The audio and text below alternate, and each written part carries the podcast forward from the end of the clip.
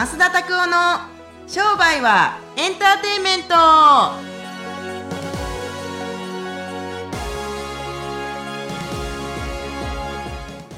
Welcome to 商売はエンターテイメントはい、今日もよろしくお願いします。よろしくお願いしますあ。ら、なんか元気ですか？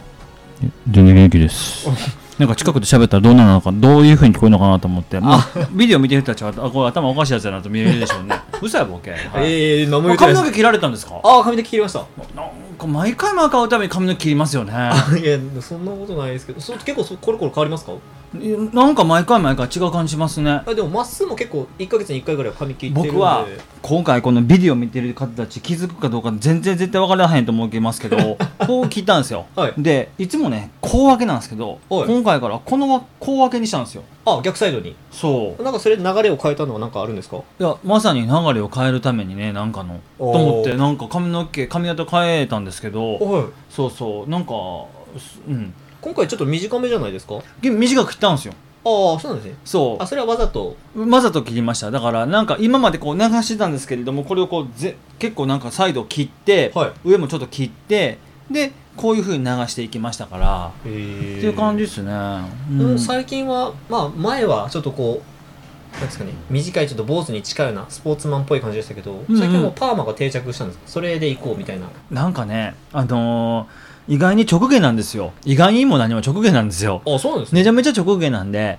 パーマ当ててちょうどなんかいい髪型になるんですよね。ああ、それでもいいですね。別にあのシャレ気づいてるわけでも何でもなくってめんどくさいんですよ朝のセットが。ああ、そっちですね。パーマしてると頭パッパってあ洗ってすぐジェルビャってつけたりするとめっちゃ楽なんですよ。ええいや本当に。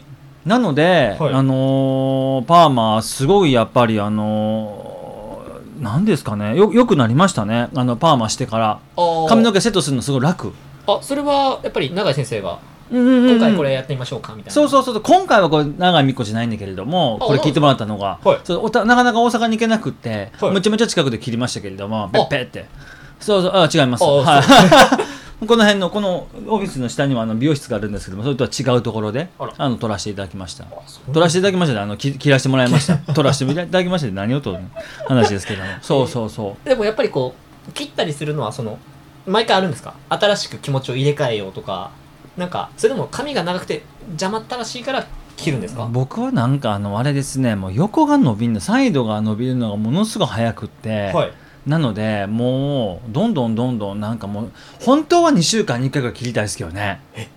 え？2週間に1回ぐらい伸びません？こことか。ああ、まあ横は、でも、早くないですか？2週間に1回ぐらい切りたいなと思うよ。ええだから芸能人の人とかなんか羨ましいなと思うもんね。あ、そんなに頻繁に切るんですかね？毎日あの人たち。和田アキ子さん見てみよう。お前何十年40年間ぐらいずっと髪型変わってへんやんけ そうですけど。そう。毎日切るんですよ。ええうんまあ、化粧するみたいにじゃあその時にパパがそうそうう。そうそうそう。あそうなんですね。そうやでええ。まあ、髪型あのなんか本当に活躍してる人たちだったらボッサーとかしてるとあんまおれへんのはマジスタイリストさんがやっぱ髪の毛切ったりとかセットしたりするからああいう綺麗な感じで出てられるって感じ？テレビとかでもうんそうそう僕もだから芸能人ではないですけれどもいつかはまあ、いまあ無理かないつかはというかえ？いやいやいやいや、今からじゃないですかい。やいや、そんなことないと思いますよ。あのーでもなんか、あのーその美容室に行ったりするとですね、はい。なんかもう本当セットだけにし、セットだけしに来るおばちゃんとかいるんですって。え？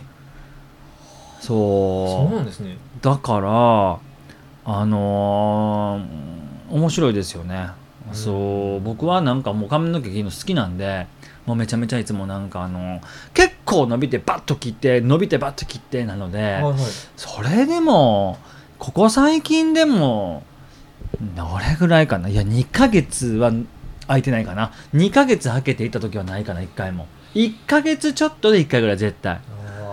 あうん。だからパーマは大体そうですね。3回切って1回当てるぐらいじゃないですか。ー。伸びてくるから、実際いかがですか？気持ちもやっぱこうリセットするっていうか、うん。なんかこうなんか変わるものはありますか？やっぱり切ると。うん。やっぱあの変わりますよね。横とか切るだけとかもあのこの裾を整えもみ上げて整えるだけでもすごいやっぱり気持ち変わりますから。そう。だから意外に気持ち変わりますね。ん。そう気持ち変わりません？でも髪の毛切ったら髪型変えたりとか。もう前もっと短かったよね。前はちょっと結構短くしてました。もっとそうですね。短かってそこからちょっと伸ばしてたんで、うんうん。改めてなんか久しぶりに短く切ったら、なんか短く切った方がやっぱでもやっぱりこうシャキッとする感はあるなっていうのはなんかうんあるのと。でもさっき言われたように僕の中では結構なんか髪の毛を切るとなんか流れが変わるっていうのはちょっとあります。あなんーか伸ばしていくとなんかだんだんと心が廃れていくじゃないですけどうん。なんかでも短くするとパキッてこうするような。服でも何でもそうだと思いますけど僕なんかはスーツは年に本当に5回も着ないですけどでもやっぱりスーツ着て靴履いて髪の毛ちゃんと固めて、はい。あのこの前でもあなたのこのビジネスパートナーの人の島添先生の結婚式と行かせてもらったじゃないですか、はい。2ヶ月前ですか、はい。2ヶ月前ですよね、はい。あの時とかでもやっぱり気持ちすっきりしますよね。いいスーツ着ていいシャツ着てで髪型ちゃんとセットして眼鏡してとか、はい。そう。でちゃんとパンツ履いて。ないて。え？そこは必須そうそうそう、ですねそりゃそうでしょ、デフォルトなんで。でもね、パンツ何履くとかでも絶対気持ち違うって僕女じゃないから分からへんけどあ、女の人たちとか、本当に今晩、かあの男落とすんだみたいな感じの時に勝負パンツほんまに履いてくるらしいよ。あやっぱ準備は？あの、聞いてみ、女子に。これ聞いて、女子。これ大丈夫ですかね？分からへんけど。で、それと同じように、はい僕も、やっぱり音声取る時とか、はいなんかコンサルやる時とかは、ものすごいやっぱりうん、下着とかも気をつけますよ。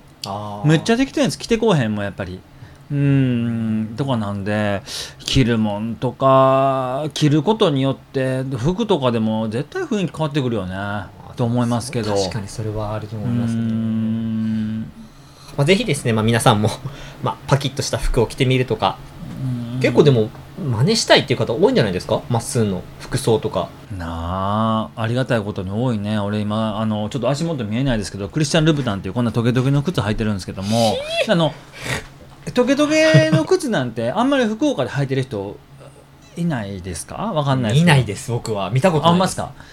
であなんかやっぱこの靴ってやらしい話ちょっと高いんですよ。でやっぱりそのなんか変な話全然靴とかに興味ない人からしてみたらうん。十何万とかなんてもうあぶあもうなんかありえないんですよ。うん。でもやっぱり真似するというか同じような形を買ったりだったりとか僕はもうねあナイアガラとあもうそうだと思いますけどもう T シャツジーパンスニーカーがもう基本なんで、はい。で上今日なんかはちょっと寒いんでオレンジのジャケットとか着てますけれども、はい。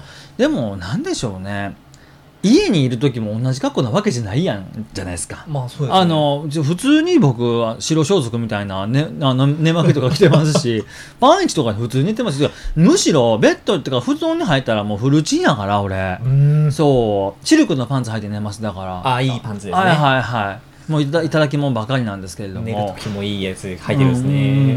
うん。いいですねうん。そういうのだ大事だと思いますね本当に。むっちゃ大事ですよ。もうそんなもんあげますよほんまに。また子供持ってく明日でも持ってくるわほんまに。シルクのパンツ。シルクのパンツシルクのパンツね本当に気持ちいいですよ。あそうなんですね。うん、なんかねあの僕トランクス派じゃないんですけれども、はいはい。でもシルクのあのトランクスはやっぱ足がよう温まるしよう寝れるわ、普通のなんかあのカルバン・クラインとかのパンツもすごい好きなんですけれども、はいはい。でも寝る時にはやっぱり締め付けないようにしてるとすごくやっぱりいいですし特にやっぱりあのやらしい話幹部にちゃんとシルクが当たったりすると、はいはい。あの刺激少ないんですよね。へえそうだから意外にその身につけるもんとか着るもんとか普段からグーグルキーひんやろだってそれ。この時はしっかり。ここのこの時だけですよねほとんどね。そうそう東京に来る時だけじゃないですか。普段からキーひんやんか、はい。でもそれってなんかあのちょっと重めの言葉やけど決意の表れやと思いますよ。ある程度。そりゃそうでしょ。僕だって普段こんなん全然来ませんよ、はいはい。そう。今日中はもうねもうアップルですけれどもそうそう。もうグーグルとアップルでねもう二大巨頭なんですけれども。GAFAの一つですえー、そうそう。アマゾンとねフェイスブックはどこ行ったんやって話ですけれども。まあまあにしてもやっぱり着るもんとかはめちゃくちゃそういうふうにやっぱ雰囲気変わりま流れ変わりますよね。絶対。髪型とかも。うん。すごい簡単にできることだと思います。はい。うん。まあ、ぜひですね、ちょっと身だしなみを整えたりとかして、ぜひ印象もね、パキッと変わったりとか、あれ、なんか、前、ね、やぼったいとかボサボサしたのに、パキッとすると意外と、ね、商品もよく見えたりとかするっていうのは絶対あると思うので、ぜひちょっと身だしなみというのも気をつけてみてください。本当本当はい、それではですね、ちょっと今日の質問に行きたいと思います。はい。今日の質問はですね、と森田先生からですね、うん。いただきました。うん。苦労されていた時期があったのはなぜですか？成功した時に何が違ったのでしょうか？というご質問です。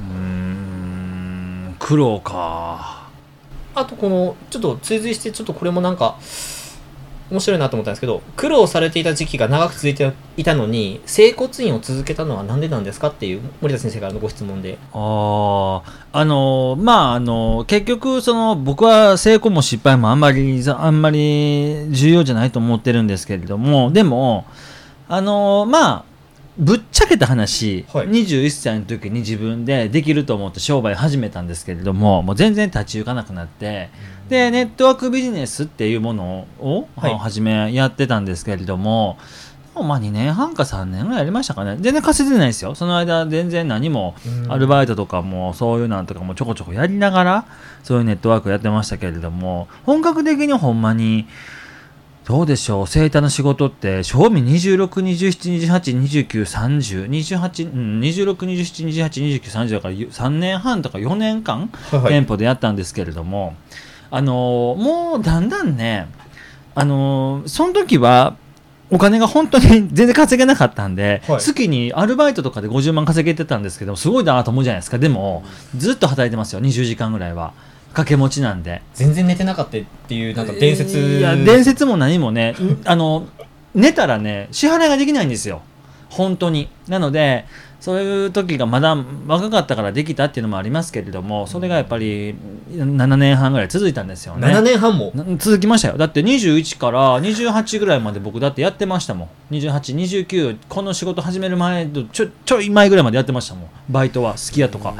ようやってましたよでなんでそれでも、なんですあの失敗し失敗し続けたっていうかなんで稼げへんかったかっつったら結局方向性が悪かったっていうのもあるしあとは何でしょうね。いや単純に稼げる仕事してなかったってだけだと思いますよ。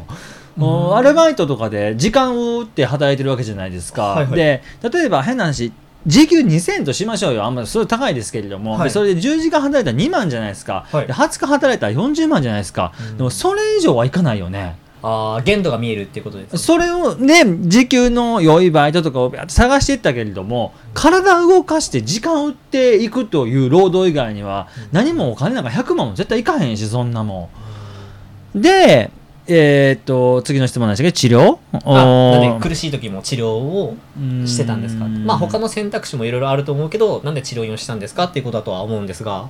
うーん。かっこよく言うと逃げたくなかったからかなと思いますね。やっぱり一番最初アメリカ親に行かしてもらって、はい。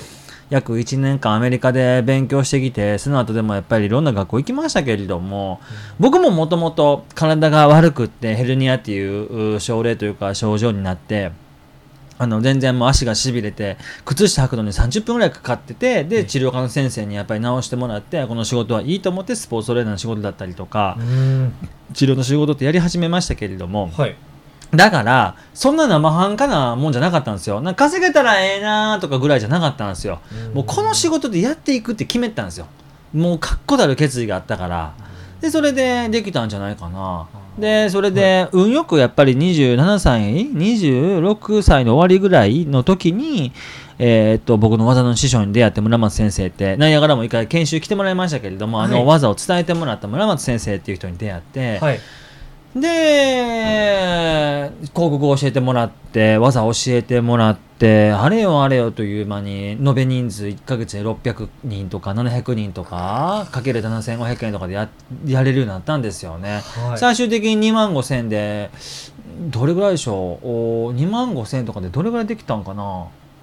あでもそれでも200人ぐらいか。だからその200人200延べ人数200人ぐらいでね、500万ぐらい稼ぐ治療科に28人の時はなりましたけどそれもなかなかなかなかあの治療院の仕事は忙しかったですけれども、はい。まあちょこちょこやっぱりそういう時にあの経営の相談とかを、うん。お乗ってくださいっていう個人的に乗ってくださいっていう先生たちがいたからそれをまあいかっこよく言うとコンサルティングにしていってのシステムにしていって仕組みにしていってでそれを仕事を始めたってことなんで一番最後の質問最初に最初のなんかあの質問はあれですけれどもやっぱり僕にはやっぱ治療しかなかったんですよ。もう今でも治療ちょこちょこやらせてもらってますけれども、はい。うーんなんやろなあの信じられへんかもしれんけど顔体が透けて見えるよね今でもね。うん。センス抜群じゃないですか。そうやしなんかあの「あここ悪いですね」って今日つまずいたんですか?」とか「えなんでわかるんですか?」「いやそういう歩き方してるじゃないですか」とか。あー枕高いですね。高すぎますね。高杉晋作ですよみたいな。そうそうそう。杉良太郎ですよっつって。そう。っていう話をしててなんでわかるんですか？ストレートネックですけれども、はい。枕使ってないですよねとか。でで低反発枕なんか使ってると絶対ストレートネック、ね、治らないですよとかってやっぱそういう的確な見立てがやっぱできるようになったのは村松先生のおかげなんですけれどもっていう形でやっぱり治療しかなかったっていうのがひ一番のもうあの理由ですね。それに決めてたってことですね覚悟。うーん。あとはなんかもうそれ以外分からへん仕事って。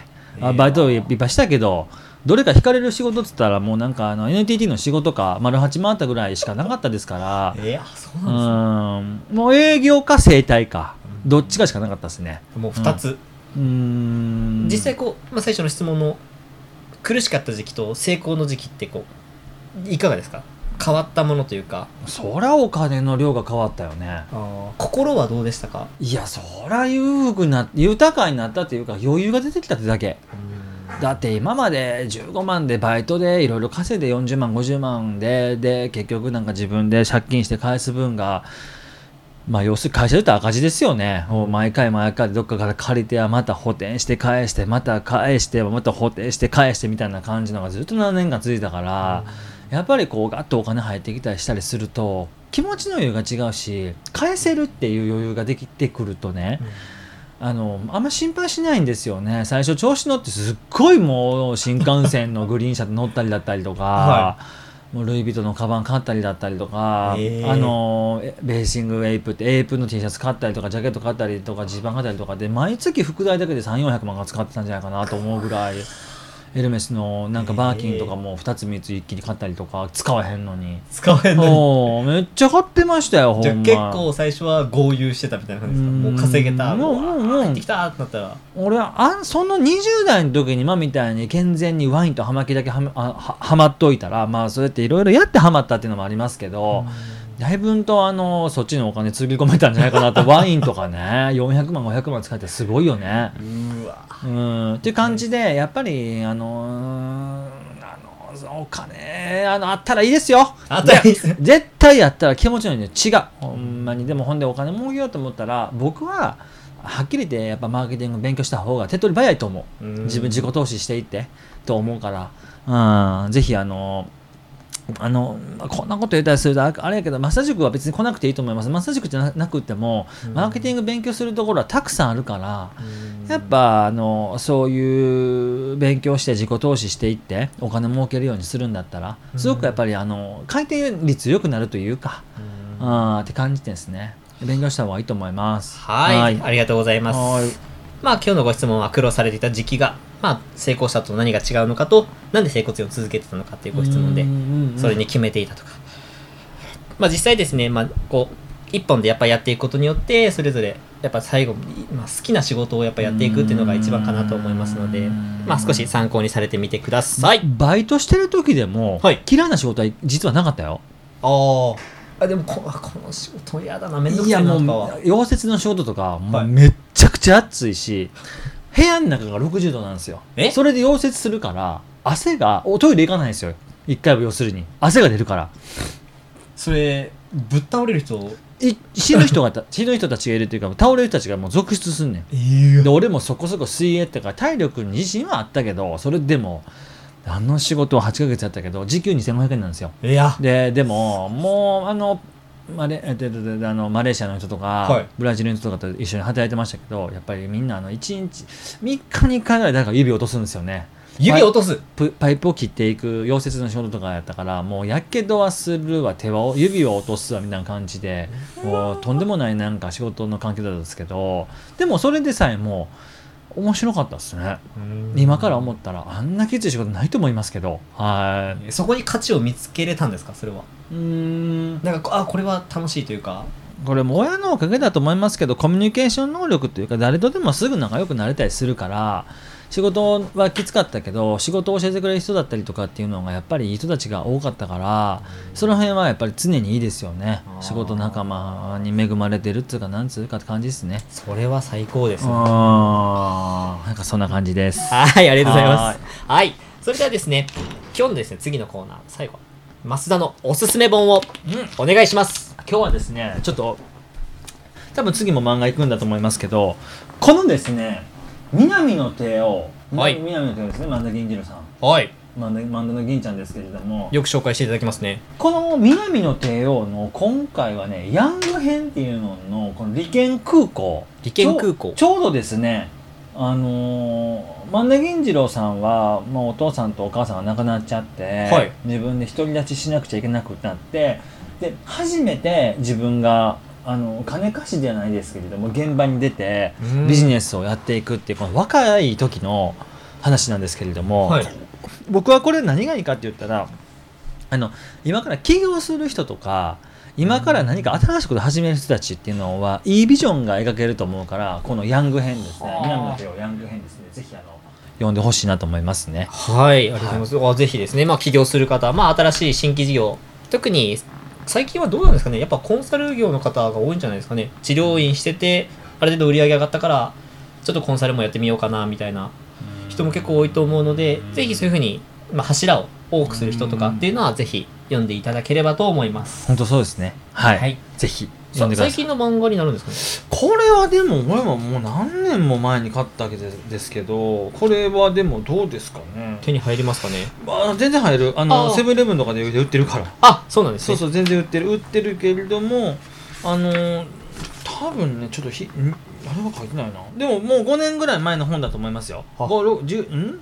うんそうですね。10年はならないと思います。あはい、まあ売ってると思いますはい、在庫あるみたいなので、まあ、アマゾンであったりとか、まあ、コンビニにあったらちょっと読んでみたりとか、ぜひしてみてください。はいはい。それでは今日もありがとうございました。はいはい。えーこのですね、インターネットラジオにですね、登録していただけると、毎週ですね、すぐに新しいポッドキャストを聞くことができますので、ぜひ登録して、新しいのを聞かれてください。うんまたですね、今はですね、LINE アットの方をしておりまして、はい。2020年版ザ・マーケティングということでですね、えーまあ、説明会の方がはい。しています。えー2月の4日の火曜日で、2月の5日、2月の14日、えー東京、東京、大阪とですね、はい。ちょっと別場所にはなるんですが、えー開催していますので、ぜひですね、まあ、このポインターネットラジオを聞いてですね、興味がある方は、見学、または説明会にですね、ご参加ください。はい。ご参加いただけると、いろいろと特典がもらえるらしいので、そうなんですね。特典をもらえるだけでも、最高に価値がすごいね。ありますね。はい。えーはい、ぜひ、チェックしてください。はい、チェックしてみてください。はい、それではですね、また次回お会いしましょう。さよなら。さよなら